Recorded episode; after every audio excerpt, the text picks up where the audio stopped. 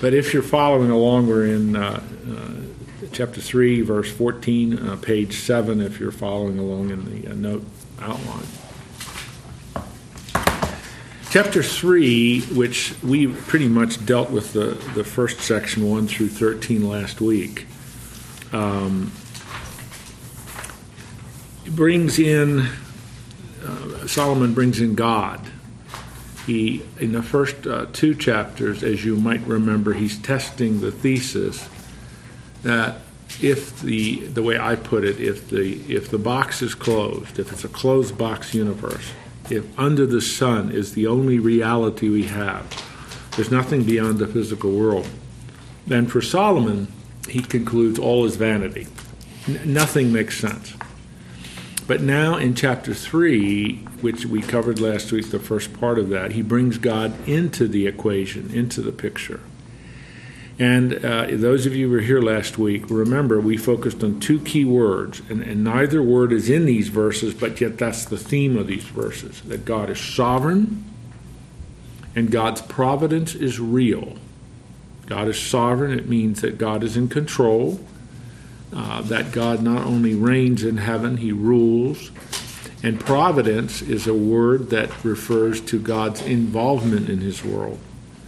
God is not an absentee landlord. God is not the master clockwork clockmaker who makes a perfect clock, winds it up, and then leaves. God is involved. And part, as Solomon is, is discussing this, part of the evidence that he suggests for God and God's providence is the cycle of life. The, the, the, the, time that God has ordained for everything. And that it's, it's basically poetry, verses 2 through 8, which uh, the doors, is that what what did you who who did who did this to song? Was it the Doors? No. Yeah, Doors. The Doors. Okay, because uh, I had to ask last week who who recorded this in the seventies. Byrds. Huh? The Byrds. The Byrds. Oh, the Bird. Okay. The Byrds. All And I'm the only one here that wasn't alive when that song was out. Oh, go with the old joke. Well, it applies to you, Terry, not to me. That's why I was insulted. But he, he says, as he's interjecting now into, into our study and into uh, his reflections on life, there is a God, God is sovereign, and God's providence is real. And uh, I mean, it's just, it's a wonderful section of Scripture. It really is. But now remember, Solomon is writing this at the end of his life. He's reflecting on his life. And uh, I, I somewhat outlined it this way in, in, in your notes, but I, this kind of gives us another way to picture it or to, if you will, graph it. So um, let, me, let me go through this and, and then we'll examine it. It should be 13, not 15. 3 1 through 13, in effect, is arguing this that God's providence and God's sovereignty are both real. God rules, God's in control, but also He's involved. And you see, you can, you can have a sovereign God, but you can have a God who's not involved. You can have a sovereign ruler who's not involved in the day to day, intimate details of things. Neither is true of God. God is both sovereign and very involved. His providence is real, as, as, uh, as we put it. Now, these are true statements. But Solomon says, if that's true, then why is there injustice, oppression? Why should I work so hard? What are my motivations for working? And I'm finding it difficult to enjoy the fruit of my labor if God's sovereign and God's provident. Because as a matter of fact, I find I really don't have a lot of time to do this. And I find I have very bad motivations for working hard. And I see oppression of the weak everywhere, and I see injustice throughout the world. So if God's sovereign and God's providence is real, is real, then why do these things characterize the world in which I live? Is that a question or you? No, it's, it's rhetorical from Solomon's Oh, perspective. But you and I, now listen, I- I don't mean to put you on the spot, but man, I want to be very blunt. You better have an answer to this. Because the critics of the Bible and the agnostic and atheistic secular people of the world, as well as, I mean, Buddhism, when, when Buddha in the 6th century BC affirmed this and looked at this, he came up with a totally different answer than the Bible does. And he charts a whole path which becomes known as Buddhism.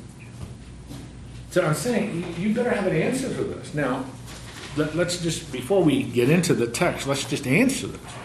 If God is sovereign and God of providence, his involvement, his providential involvement is real, things don't just happen, they're part of what he's doing, then why are these things? How would you answer these? What's the answer to this? we live in a fallen world. The, the earth is not, the, the earth, the earth is not the Lord's. This is a fallen world that we're in. Uh, okay, I agree with, we live in a fallen world when you say the earth is not the Lord. I'm Yeah, not sure what you I- mean by that, 'cause I'm not sure I would agree with that, I but. got the role- But um, you're, you're, th- let's just leave that second part out and just camp on the fallenness, okay? You live in a fallen world. What does that mean when you live in a fallen world? Our, uh, this world is, is full of sin. Okay, okay, that's right. This is a world that, although God is sovereign and God's providence is real, the world doesn't recognize this. The world doesn't accept this. And in effect, to be blunt, the world is in rebellion against the sovereignty of God.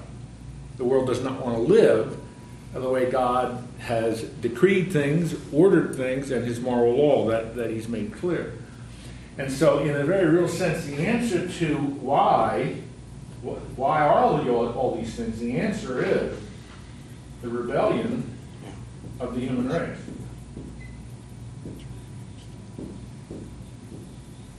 Or, if you will, the presence of sin in this world. And then, as Joe correctly said, the result of that rebellion and sin is a fallen world.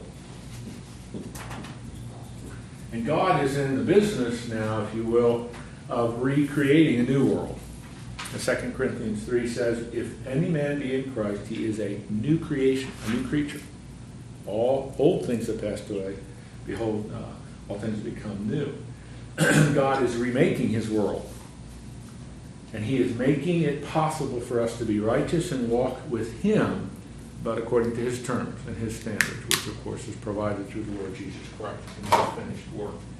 But I, I, I, you know, in a way, it's a bunny trail, but in another way, it isn't, because Solomon doesn't. Solomon doesn't come up with an answer right now. In chapter two, three, and four, he does not come up with an answer yet. What he's doing is, if I believe this is true, but I'm really struggling with the injustice I see, the oppression I see, the inadequate answers to why people work hard and why they're motivated to work, and I can't enjoy the things that seeming I should be enjoying if God is sovereign and providence is real, is, is real. And the person who does not walk with the Lord, even today in 2014, and may say, I believe there is a God, however they want to define God, these are the things that they struggle with. There is a man named Bart Ehrman, who is a graduate of Moody Bible Institute and Wheaton College, who is now the leading critic in the United States of America of the Bible. He is a voluminous, a absolutely brilliant man. He is a professor of religion at Duke University. But what has happened to that man, and I don't know what's happened to him personally, I, I can't explain that. But what happened, he looks at these things and he says, The God that I studied and the God that I said I wanted to walk with is not the God that I want to walk with. Because if he's really God, why is there so much injustice? Why is there so much evil? Why is there so much oppression? Why, and he just goes on. And so what he's done, he, I heard him give, I wouldn't call it his testimony, but I heard heard him tell his story one time. He said, at my church, I used to say the Apostles' Creed. Do you know what I mean by that, the Apostles' Creed? I used to say the Apostles' Creed, and I found it more and more difficult to say each statement of the Apostles' Creed. Hmm. And he said, when we would recite it in church, There's certain statements I just wouldn't say. He said, one Sunday morning, I got to the point where I couldn't say anything in the Apostles' Creed. At that point, this is his quote from him, I knew I was no longer a Christian. And he is a professor of religion at Duke and the University in North Carolina. And he is one of the leading critics of biblical Christianity in the United States today. And this, this is his tack. If there's so much injustice and evil in the world, there cannot be a God. So would you would you say that he and, and Solomon are at the same position? This gentleman you referenced. Yes, in, in, in, in, in where Solomon is now, but Solomon reaches a totally Yeah, different right, right, conclusion than. Bart Ehrman does. Yeah, in this statement, he's Yes. he's just reiterating what Solomon said. In effect, that's right. And and what now? But uh, but again, it's really important. Bart Ehrman reaches a different conclusion than Solomon reaches. Yeah, for sure. But that's right. That, that's right. It is the existence of these the existence of these things that caused Solomon to question. Goodness, if God is sovereign, His providence is real. Why are those things existing? Which is uh, really uh, it's, it's, we have to have an answer for that. Uh, a book was just published last. Well, I guess it's now two months ago, but um, it's called Truth Matters. It's a thin little book. It's a summary of a much larger text that's coming out in a couple of months. And two of the men that wrote the book I studied under, but they're they're answering Bart Ehrman.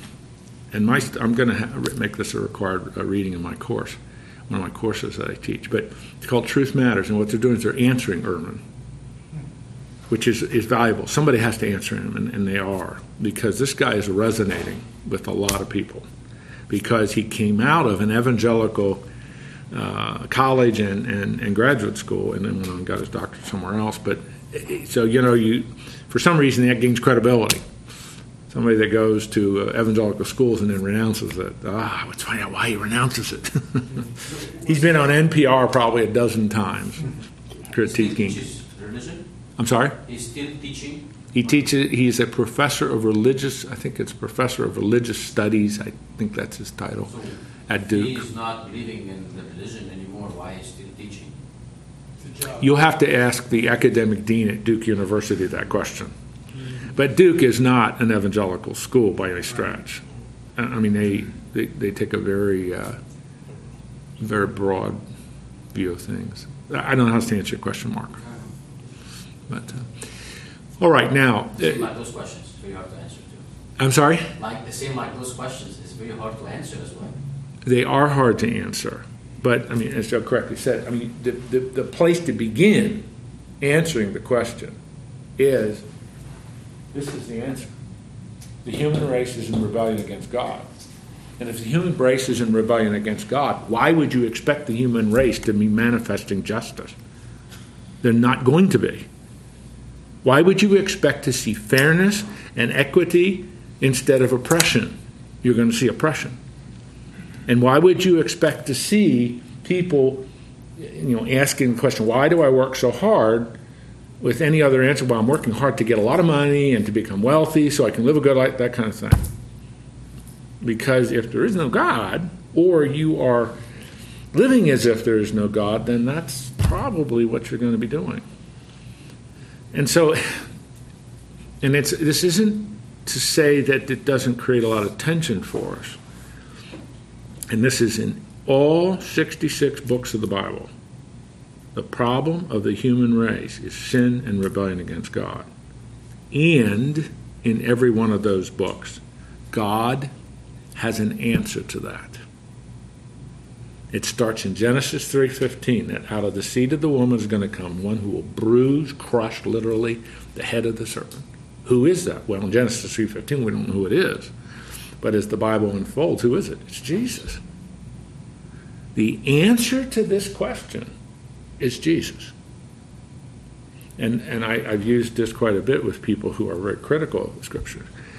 My God tells me this that He loves human so much who are in rebellion against Him that He sends His Son, who adds to His deity humanity, to die a substitutionary death and to be resurrected is proof that he paid the penalty for sin.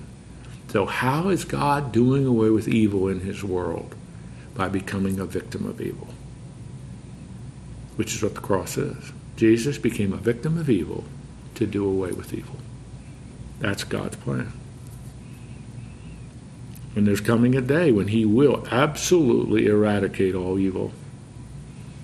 And that's all wrapped around his return, as you know. And then the next question, well, then why is God taking so long? That's the next question that comes up. And the answer to that is in, in, in Peter's letters. God is delaying the return of his son to increase the population of heaven. That's why he's delaying. They're the answers. Now, that doesn't mean everybody's going to accept it, but they are the answers that the Bible gives. And they're the answers that Solomon's going to end up with.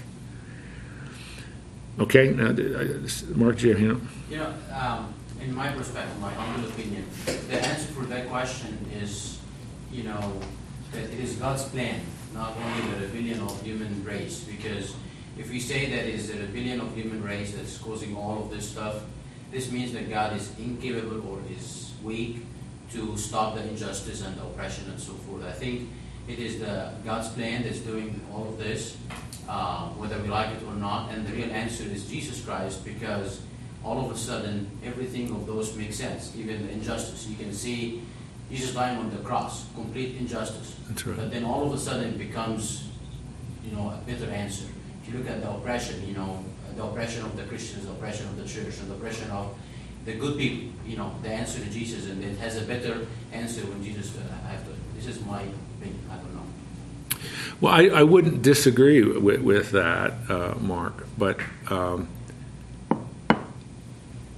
and I think you're saying the same thing I'm saying, except in a little bit of a different way. What what the scriptures do, oh, thank you, Fred. What the scriptures do not permit us to do is blame God for that. The Bible is crystal clear. God is not the author of evil. God is not the author of sin, and God does not tempt. Literally in James 1:11, he's untemptable. But what what God is what God is doing is God is saying, okay, I told you, and this is what He tells Adam: the day that you eat, in other words, the day you violate my moral law is the day you will die. Stage one, you'll be separated from me. You'll no longer have fellowship with me. Stage two is you will die in the sense that your physical life will end.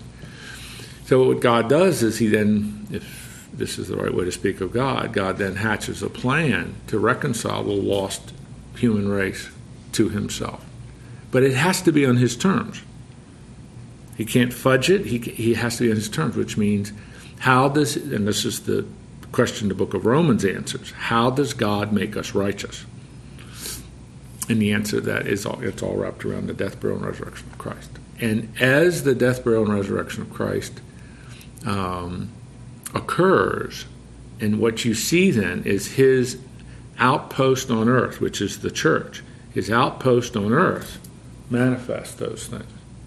The greatest force for justice in the last 2,000 years has been the church. The greatest force liberating women from oppression has been Christianity. It has not been Islam. It has not been Hinduism. It has not been Buddhism. It has not been Confucianism. All four of those have a horrendous ethic of women. But biblical Christianity teaches women are equal as image bearers of God, equal at the cross, and equal as joint heirs with Christ. Now, there are role differences, but equality is, and Jesus championed that. The greatest liberating force for women in history has been Christianity. So, Christianity, as the outpost of heaven, begins to answer these. Who has built more hospitals and medical clinics than any force in history? Biblical Christianity. That doesn't mean Hindus don't build hospitals. But I'm talking about going into a community where there is no medical care. Who does that? Christian. You don't have Hindus going to foreign lands, building hospitals and schools and leading people to Savior. That doesn't happen. Anyway, I'm getting down a bunny trail, but in a way, I'm not. Like What, what, what, what I, well, it's well, anyway. That's they're, they're the these are the things that when people come up to me and say, "How do you answer these kind of questions?" They're the answers. You you've got to have an answer to this. If you say, "Well, I don't know," you're sending a message. You don't have very deep convictions about your faith, do you? You can't answer these tough questions. I'm going to look somewhere else. But if you say there is an answer, what I fir- the first thing I say to somebody, look, there's an answer to this. But if you expect me to answer it in the next 15 seconds, that's not going to happen. Do you want to take something? Let's go out for coffee. Do you want to take something? Because I- There's an answer to this. Okay. Yeah, ah, you, you don't know. Okay, I told you, you can't do it in 15 seconds. Verse 15. Jim, What?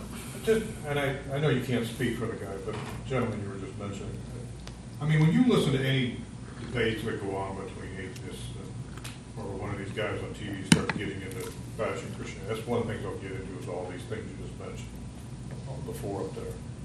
It's- I mean, it seems like a pretty basic question these guys always go to. Mm-hmm. But a guy with his kind of training and background and walking that life out for so many years as a Christian, it just seems to me that, I, I often wonder if something might have happened in his own personal life that might have caused him because I mean, that seems like a basic thing you would ask way back in the early days mm-hmm. of being a Christian. I mean, is that unfair? I mean, is that a, Yeah, I, I, I can't, in terms of his personal life and personal journey, I simply can't answer that. I do one, not one of know. them is most likely, I feel anyway, higher education. That has got to be one of the most secular places you can imagine. I don't know if that's your experience, but it seems like that you know the brainiac types at you know Duke University or something like that are going to out try to outthink the Bible, Mhm. and so he's going to have that, in my opinion, going against him. Well, I think the, the degree, and again, I don't know him personally, and I don't know anything about him personally, but I know where he did his his doctoral work, and he did his doctoral work in one of the most uh, critically uh, and, and antagonistically uh, uh, places in attacking any kind of faith, for the. As a matter of fact, Islam as well as Christianity, but. And that's that is very difficult. That's one of the things that I think the local church has to be very, very careful that they're doing is especially in youth group ministry, you have to make sure that you, there's a component where you're helping prepare young adults for what they're going to face if they go off to college. As Steve Henderson's study shows, evangelical kids who go away to college, and it's not a Christian or faith-based school, 80%, 80% of those evangelical kids who go away to school by the end of the first semester are no longer going to church. Hmm. By the end of the second semester, they have serious questions.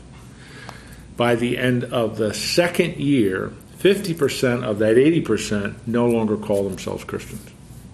That's, that's a stunning and frightening set of statistics. And so, what that teaches me, and, and you know, we, we've talked about that. I have not here, but in other settings, that tells me that the local church has got to see part of its mission in its youth, youth group ministry to be preparing and equipping young people for what they're going to face. Or you're sending them to the wolves. And unless their faith is really strong and they have the answers, um, I mean, that, that is just kind of a given. Um, and I, I, I have four degrees. Two of them are from, uh, excuse me, three of them are from very secular schools where Christianity, only one of them is my seminary degree, uh, theology degree. But I mean, it is. It's it's it's not neutral. It's not neutral. It's antagonistic. you know what I mean? You think, well, it's going to be neutral. They're just going to let you think whatever you think. That's not true, for the most part. It's not neutral. It's antagonistic. If it were neutral, okay, but it's not neutral. And the kids today have they have to have answers to this. They have to be able to say, I know why there's injustice, oppression in this world. And I know there's an answer to it. And I mean, that's the kind of thing. And they have to have an apologetic for the Bible. Because what Bart Ehrman, Bart Ehrman's favorite attack is, you can't trust that book. He's brilliant. He's a textual critic. He studied under Bruce Metzger, the leading textual critic in the United States. Now he's dead now, but he was a leading textual critic. And he's just applied all that and said, can't trust it. And the moment you say to somebody, you can't trust the Bible, you, you then have opened up an enormous, it's just like Satan did with Eve in Genesis 3. The moment, the moment you find out they don't trust the Bible, you got them. When Satan asked Eve the question, did God say you can't eat from the trees of this garden? Which is the wrong question. God didn't say it that way. She misquotes God three times. Three ways she misquotes him. Satan's conclusion is what? I've got her. And so he goes for the jugular. And that's what's happening to our young adults today. if they do not have an apologetic and a firm understanding of why that can be trusted and the answers to these questions, we're sending them to the wolves. Jim, as you mentioned, there's, uh, you know, there's a need for youth groups to have that as part of their curriculum. And also, there's Summit Mem- uh, Ministries that is That's one of designed the- to give a mhm. world biblical view, and it's one of many, but there are other tools out there that Christianity has that. Oh, yeah, I mean, there, there- there are many, many, many tools, many ways in which you can do it, but it's, it's not a good thing if we're not helping prepare them for this. We have yet to get to a verse in the Bible. Can we, can we do that now? All right. Now, if, look at verse 14, um, uh, and, uh, well, actually, I know that everything God does will remain forever. There's nothing to add to it, there's nothing to take from it, for God has so worked that men should fear him. That which is has already is already, and that which has been already been, for God seeks what's passed by. Furthermore, now he's beginning his questions. I have seen under the sun that in the place of injust, uh, in the place of justice, excuse me, there is wickedness, and in the place of righteousness there's wickedness. And so I said to myself, concerning the sons of man, God has surely tested them in order for them to see that they are but beasts, for the fate of the sons of men and the fate of beasts is the same. One dies, so does so dies the other. Indeed, they all have the same breath, and there's no advantage for man over beast, for all is vanity. All go to the same place, all come from the dust, and all return to the dust. Who knows that the breath of man extends upward, and the breath of the beast descends downward to the earth? I'm going to talk about verse 21 in a minute. And in your notes, I've tried to to, to uh, summarize some of these things. At the bottom of page um, 7, Solomon looks at his world and sees injustice. If God's providence and sovereignty are real, why is there injustice? He even notes that where there should be no injustice in the courts, place of judgment and justice, there's injustice.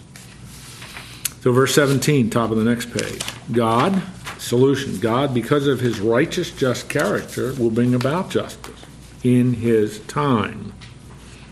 If you look again at verse 17, for a time for every matter and every deed is there.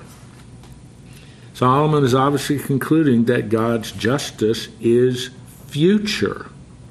What is not clear is whether there is an eternity, whether this is an eternity on earth. The point God's justice will triumph in his time. But here in verse 18, we see another purpose of injustice. It's didactic, it teaches humans what they really are. In their base actions and character, they behave as animals. This verse seems to focus on their behavior. As with animals, all humans die. So, in that sense, humans have no advantage over animals. Both are transitory. Both come from dust. Both return to dust. Verse 21 is a very problematic verse in the Hebrew. It really is. But what he seems to be suggesting is that the primary difference between the animals and man is the human spirit, which is eternal. All right, let's work through this. Let's work through this again. Solomon is posing the first apparent contradiction of God's sovereignty and God's providence in justice. All right, let's, let's stop there for just a minute. If Solomon in verse if Solomon in verse 17 is teaching that God's justice will eventually triumph. For a time for every matter and for every deed is there. If God's justice will eventually triumph, what is the importance of knowing that for you and for me? Do you understand my question? It's a simple question. Well, I mean, it gives you a lot of hope. Okay. To, you know, think that I mean, every one of us has had injustice in our lives at the ages that we're at. Sorry, it's an old joke, old man joke, but I mean, to actually think that if you really believe that, you can really get through a lot. Okay. And so when you take when you take the people that don't believe that, and that's why there's so much suicide. Is Mm. People lose they don't hope. believe Mhm. that they don't think there is any hope, and Mm. so they get really frustrated with it and think that Mhm. there is no hope and there is no justice. Whatever that means, it, it means a lot of different things to a lot of different people. Let's look at it at a whole bunch of levels. Let's look at it big, at the big global level. Are the Hitlers and Mussolinis and Joseph Stalins and Mao Zedongs of this world, will they experience God's justice? Yes. In some, in some ways, you can say in time they already have. I mean, if you know anything about the last 18 months of Hitler's life, I mean, he was just a basket case. And then you know what happened. He committed suicide. So, in a sense, you could say the wheels of God's justice turned in Adolf Hitler's life, and justice occurred. But the horror of what he did, you know, the World War II and all that occurred, as well as the Holocaust and so on. But um, have there been monstrous leaders in the past who died just a natural death and lived a long time and per- absolutely had a rule characterized by pervasive injustice and oppression? Anybody come to mind? Muhammad. Okay. I wasn't thinking of him, but uh, Mohammed, okay. Huh? Henry VIII? How about Stalin? Stalin died a natural death. Stalin lived a long time. He became the dictator of the Soviet Union in 1924. When did he die? 1953. That's a long time. Castro. Fidel Castro is you know modern example. So, so what I'm saying, uh, okay, Hitler, you can say, well, God dealt with him justly while he was still alive, despite the horror of what he brought. Stalin, not any evidence of that particularly. So, from eternity's perspective, will Joseph Stalin be meted out justice by the living, holy God? The answer is yes. I bring that down now to to your personal. Dave was starting to briefly talk about that. I don't know if he had specific things in mind, but in our own lives, there there is injustice. Things happen to us that are unfair. Um, things happen to us that don't. You know, that, this doesn't make any sense. Why? Why is that person doing the same thing I did, and I'm brought to task for it, and he's not? What the Bible says in the Psalms, particularly, keeps saying God is just. God's justice will be meted out. Trust Him. Okay? How does Jesus apply that teaching in Matthew chapter 6? Vengeance is mine, I will repay. He's actually quoting an Old Testament passage, but Paul says exact Paul puts exactly the same thing in Romans 12. So our task, our goal, our motivation is not vengeance and bitterness. It's trusting God to take care of this. Does that mean we don't work for justice? No, it doesn't mean that. Does that mean we don't not become an advocate for justice? No, it doesn't mean that. But sometimes we have to assume what Solomon is assuming here. God's timing will take care of it. Sometimes you'll see it in human history. Sometimes we not, may not see it till the great white throne. But God's wheel, this isn't an original statement of mine, God's wheels of justice are always turning. Sometimes very slowly, they are turning.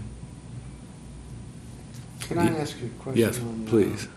14, it says, For God has so worked that men, and that, I think that means, doesn't all mankind should fear him? And, and you think of some of the. That, yes, that is God's ultimate intent. And so, how do you explain, like, Solomon, or not Solomon, but uh, Stalin, and, uh, you know, some of the other Russian leaders and or Mao Zedong, China, Yeah, or yeah. whatever. You know, yeah.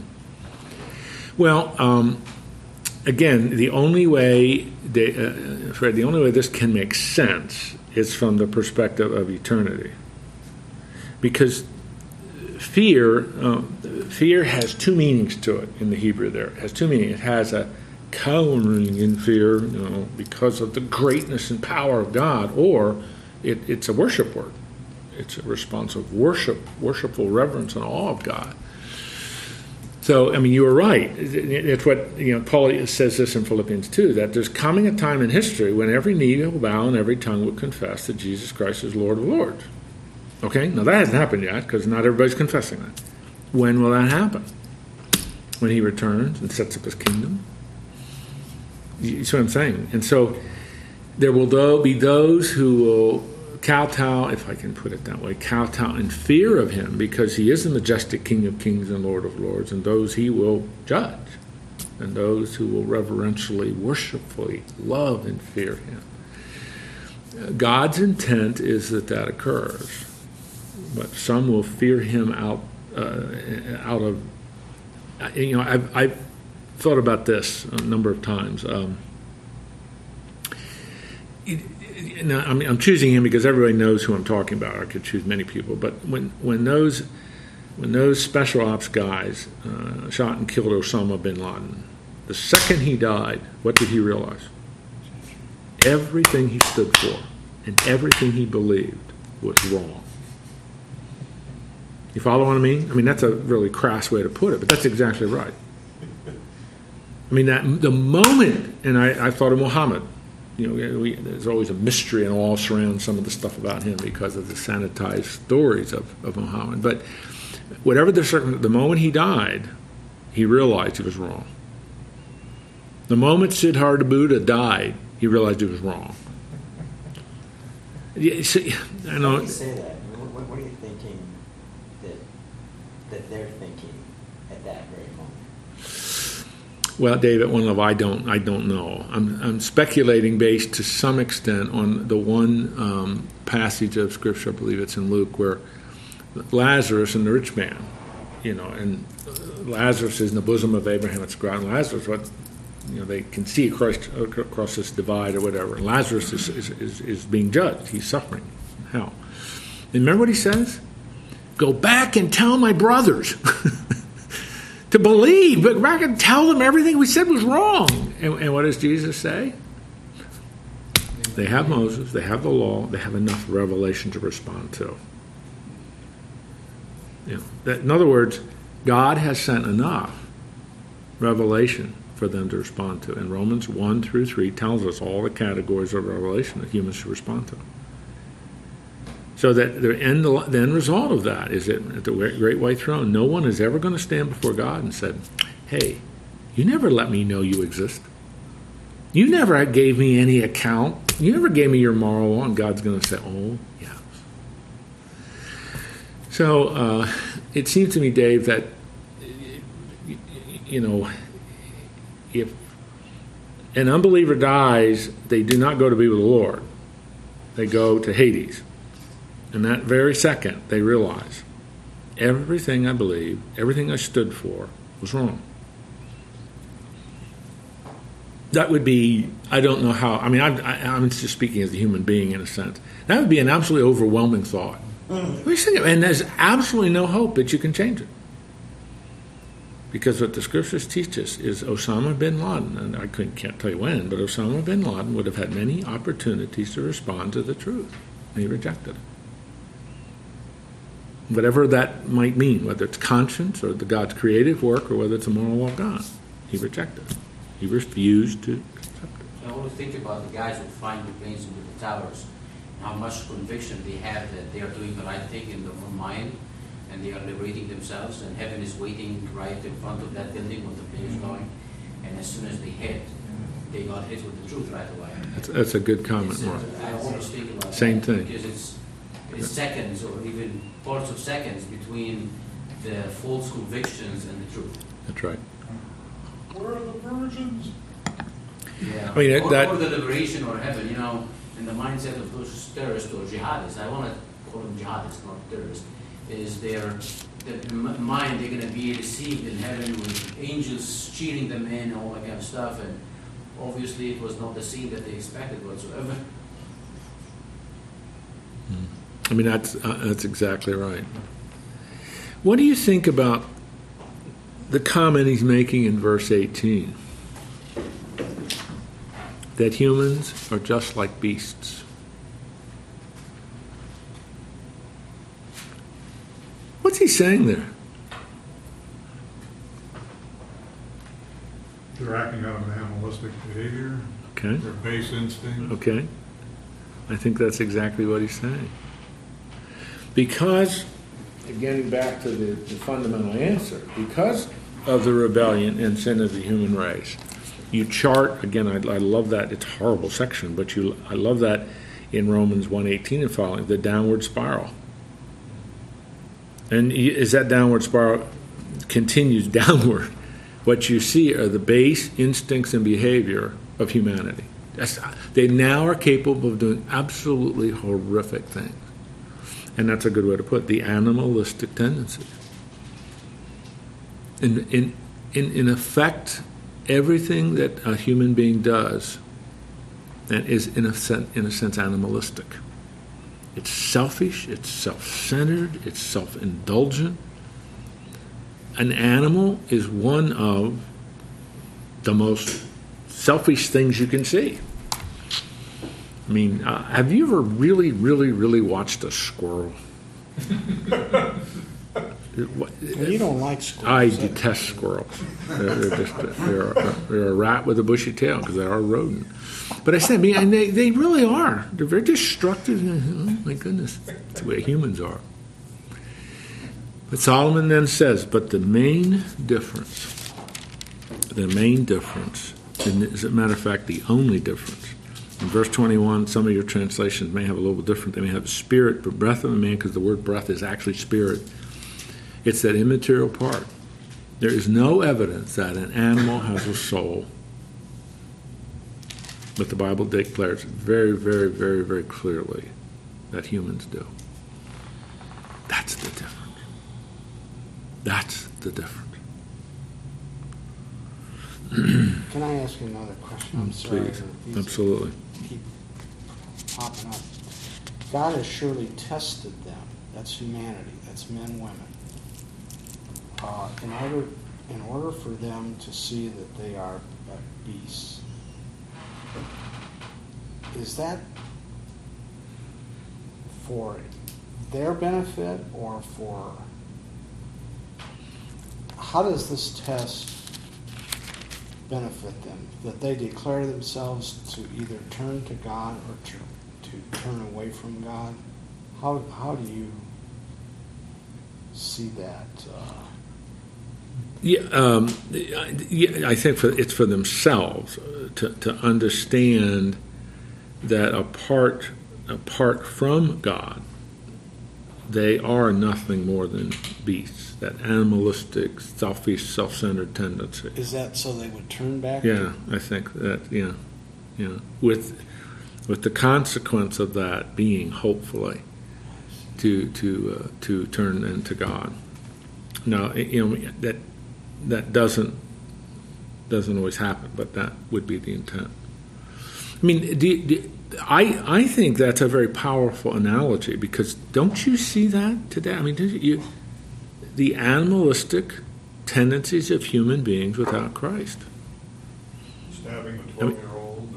Yeah, I mean, it's just you just you really um, you can see the evidence of that, and it's um,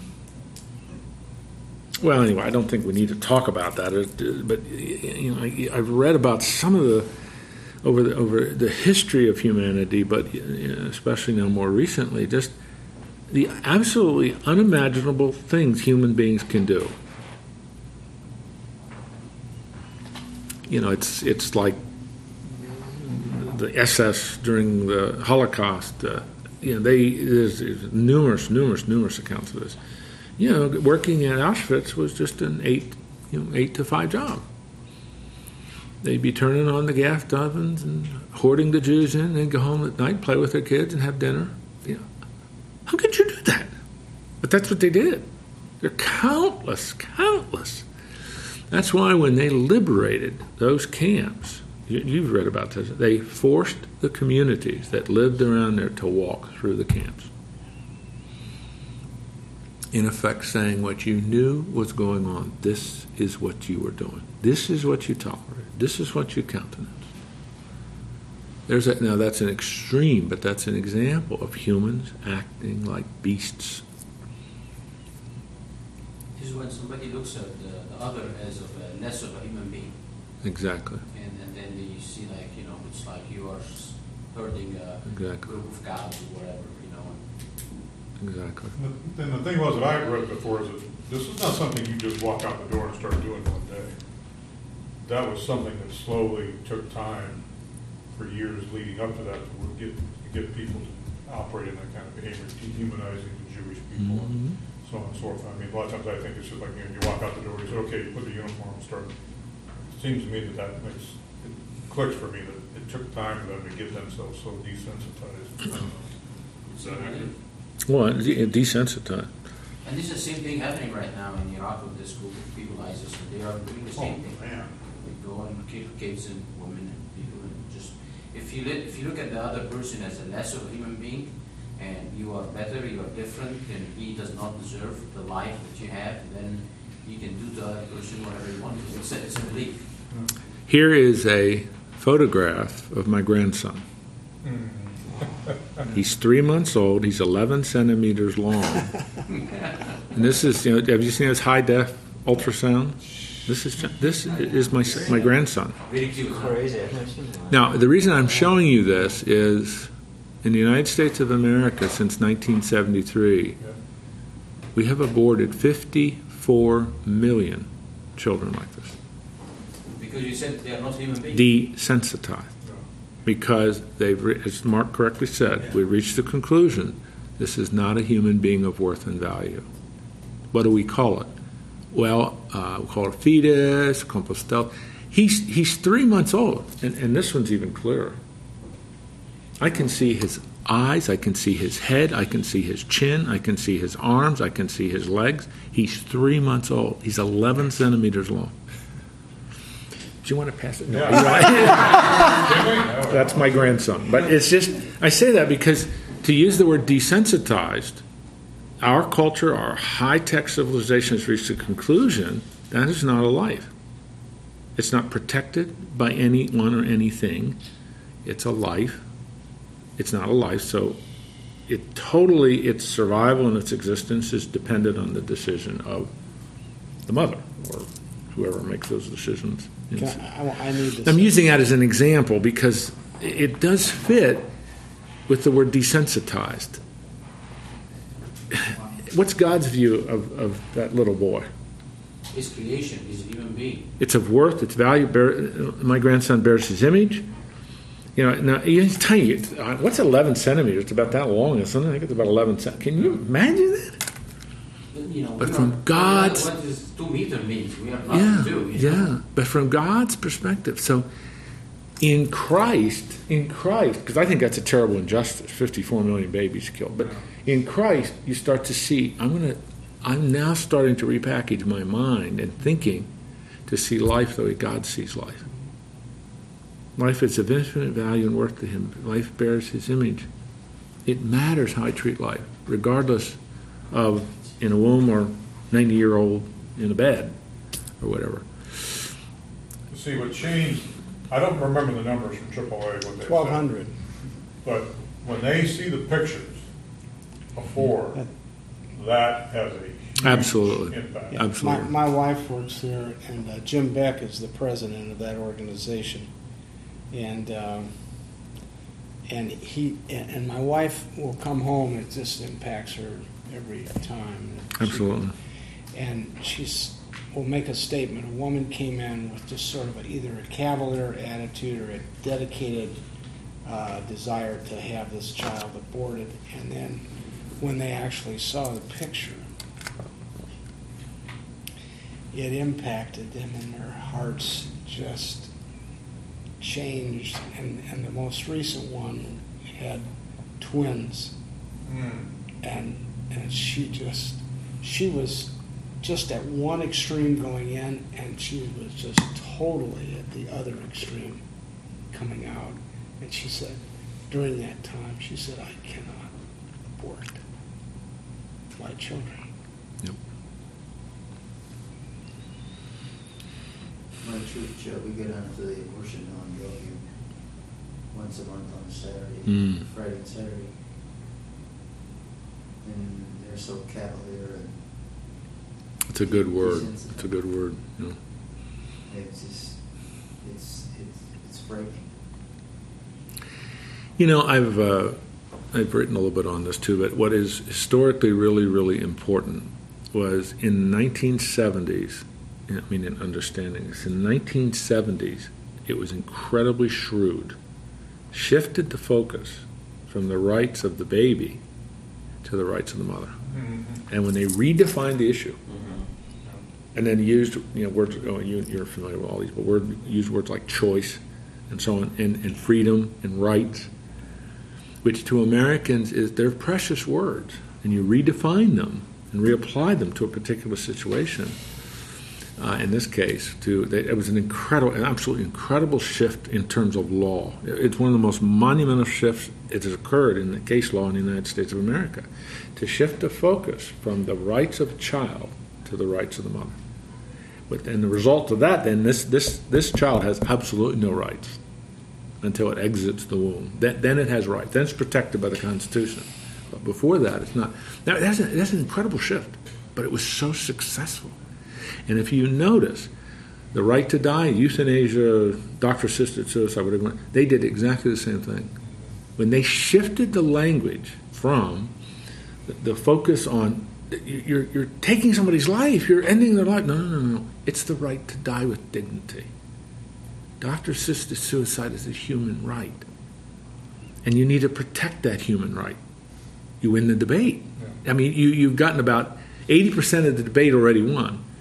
And I, I don't know how you guys think about this issue, but in, in the 19, they didn't do this in the 70s, they did this in the 80s. In the 1980s, the gay movement, lesbian gay movement, did exactly the same thing. They shifted the focus to the right. And they used that phrase that was in Roe v. Wade, the right of privacy, and applied it to sexuality. And the right of privacy, government has no role in my bedroom. And so they cannot define what is right or wrong, law, in terms of law, not in terms of ethics, but in terms of law when it comes to human sexuality. And so today, the, the boundaries of human sexuality are just so broad, aren't they? There's almost, there's hardly any limits except still rape and pedophilia. Although that's being tested by a group called the National Man Boy Love Association, which is saying that if it's consensual, it can, it's, it's unbelievable logic, but if it's consensual, it can actually be good for the child, which is such distorted and twisted logic. But um, you know, you, you, you, I'm sure you've seen this. The next, the next horizon of sexual issues in the United States is polygamy. Oh, It yeah. is really, really, really being pushed Absolutely. because the logic is if there is if there is no constitutional statements about sexuality and marriage when it comes to gender so same sex then why can't i have more than one spouse so that's honestly there's a, there's a huge amount of money being poured into that right now by a certain small number of groups but next 10 years we'll see You spoke of the gay movement. I think one of the other things that's very troubling is how many Christians have bought into the, born this way. That's the new thing that's going on. Oh, sure, You have, you didn't hear that more than ten years ago. yeah That people are born this way. Well, once you hear that, you've effectively tried to disarm somebody. How you can argue with it, he has no choice. He's born. That, that's been the new mantra. Let's look at verses 1 through 3 of chapter 4, and then we'll be done. This is the second test, the second seeming contradiction oppression.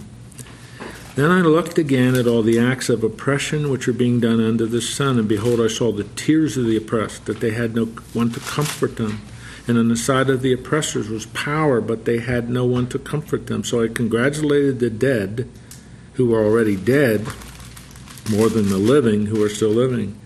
But better off than both of them is the one who has never existed, who has never seen the evil activity done under the sun. My goodness, what a cluster of verses of despair. In the notes, I wrote this Here Solomon laments the desperate condition of the oppressed. Their situation is seemingly hopeless. There's no one to comfort them, to take up the cause, or to defend them. And did you notice he doesn't, hasn't used this since chapter 2? He uses the phrase under the sun.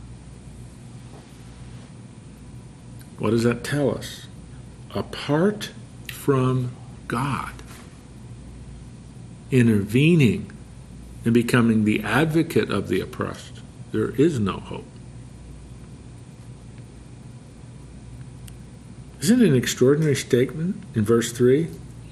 In fact, it'd been better if you're never born. That's how bad things are. Now, in a sense, he doesn't mean that because of what he says later on. At that point, he's just saying like there's meaning. Yeah, yeah, yeah. And it, it, if, if there isn't an advocate who can stand for the oppressed, it is seemingly hopeless under the sun. Does God take the side of the oppressed? Yes, He does. You know, one of the one of the really, really intriguing things to study sometime is the issue of chattel slavery in the United States. And it, it is really it's it's a conundrum because you have you have a whole cluster of states and on the south of course who are defending the institution of slavery oppressing and enslaving human beings. And what are they using to justify it? The bible. And then you have another group and this takes a little more time we have another group all of them associated with the northern states that say slavery is a moral evil based on what? The bible so you have both sides appealing to the same authority which is really interesting. And as you know, uh, one of, it's one of my favorite subjects to study, but it is Abraham Lincoln who rises above both. And he reaches the conclusion, and he makes this clear in the second inaugural address, that the Civil War was God's judgment on America for slavery. And Lincoln, halfway through the war, as you know, with his Emancipation Proclamation, made the decision this war is not only about preserving the Union, this war is about doing away with the moral evil of slavery. And in, in his second, it's one of the, it's the greatest inaugural address ever given by a president. If you've never read it, Google it and read it. It's it's not very long, but the second inaugural address, he says, "You know, I've reached. I'm paraphrasing. I've reached the conclusion that God is not either for the North or the South, because when Lincoln gave his second inaugural address, the Civil War is still going on." God is not for the South or for the North, because they both read the same Bible, they both pray to the same God. We are God's instruments to effect His will and purposes. And it has become clear to me that one of His wills and purposes is to end slavery in the United States. Which is, you know, can you imagine a president talking like that today? You know, you Yeah. just you you wouldn't one you wouldn't expect that two, you wouldn't expect them to speak with that kind of authority from the Word of God, but that's what he did. And then the amazing thing about the end is you would think that Lincoln would then say in, in March of 1865, the triumph of the North. It was only a matter of days till Lincoln, uh, till Lee was defeated, but um, he doesn't. He sends a message of forgiveness and grace and compassion must characterize the North malice toward none. Remember those phrases? It's just an amazing. He was an amazing president. But that's beyond where we are now. To have leaders like that today. You know, I've oh, oh my goodness, I better quit. I've, I've often said that to, God, in His incredible grace, those early leaders of our country, they- they're just they some of them like you know Washingtons and Lincolns. I mean, they're, just, they're amazing individuals. And that was God's grace. Well, men, um, next week, as you know from, I think Fred sent the email out, uh, Peggy and I are going back to see our aging parent. My dad's 90, Peggy's mom is 91, my mom's 87, and um, also my brother-in-law who's dying of a very rare disease. So we want to spend about five, six days with them. So next week, the 2nd of July, we won't be here, but you'll be celebrating the 4th anyway, so. But we won't have class next week, but then, uh, what would that be, the 9th? So it'll be two weeks from today, we, we will resume our class. Is that okay? I mean, if it isn't okay, that's what we're doing, but I just, we, we really need, to, we, we've been planning, we need to go back and spend a few days with our folks. Father, we're grateful for um, the book of Ecclesiastes. It, it really challenges us. It challenges us to think about things that are uncomfortable sometimes, and certainly some of the um, provocative ways Solomon puts some of this. It just challenges us and drives us back to you, drives us back to you, a, God who is sovereign and your providence is real, a God who is just. And you will deal with all humans justly, whether they're still alive or at the great white throne. And we have to trust you with that. And even oppression of the weak and exploitation of people as horrible as that is, I think of what Boko Haram has done with those young girls they've kidnapped in Nigeria, hundreds of them. Lord, that's oppression of the weak. God, deal justly with that group. That is absolutely horrible what they've done. But we're almost helpless. We don't know what to do, we don't know how to deal with it. And so, in some sense, here in the United States, we have to trust you that you will deal justly with what they've done to those young girls. And we could go on and on and on. What Solomon says as he drives us back if God is just, and he is, then he will deal with this horrible oppression of helpless, weak human beings like these young girls, for example.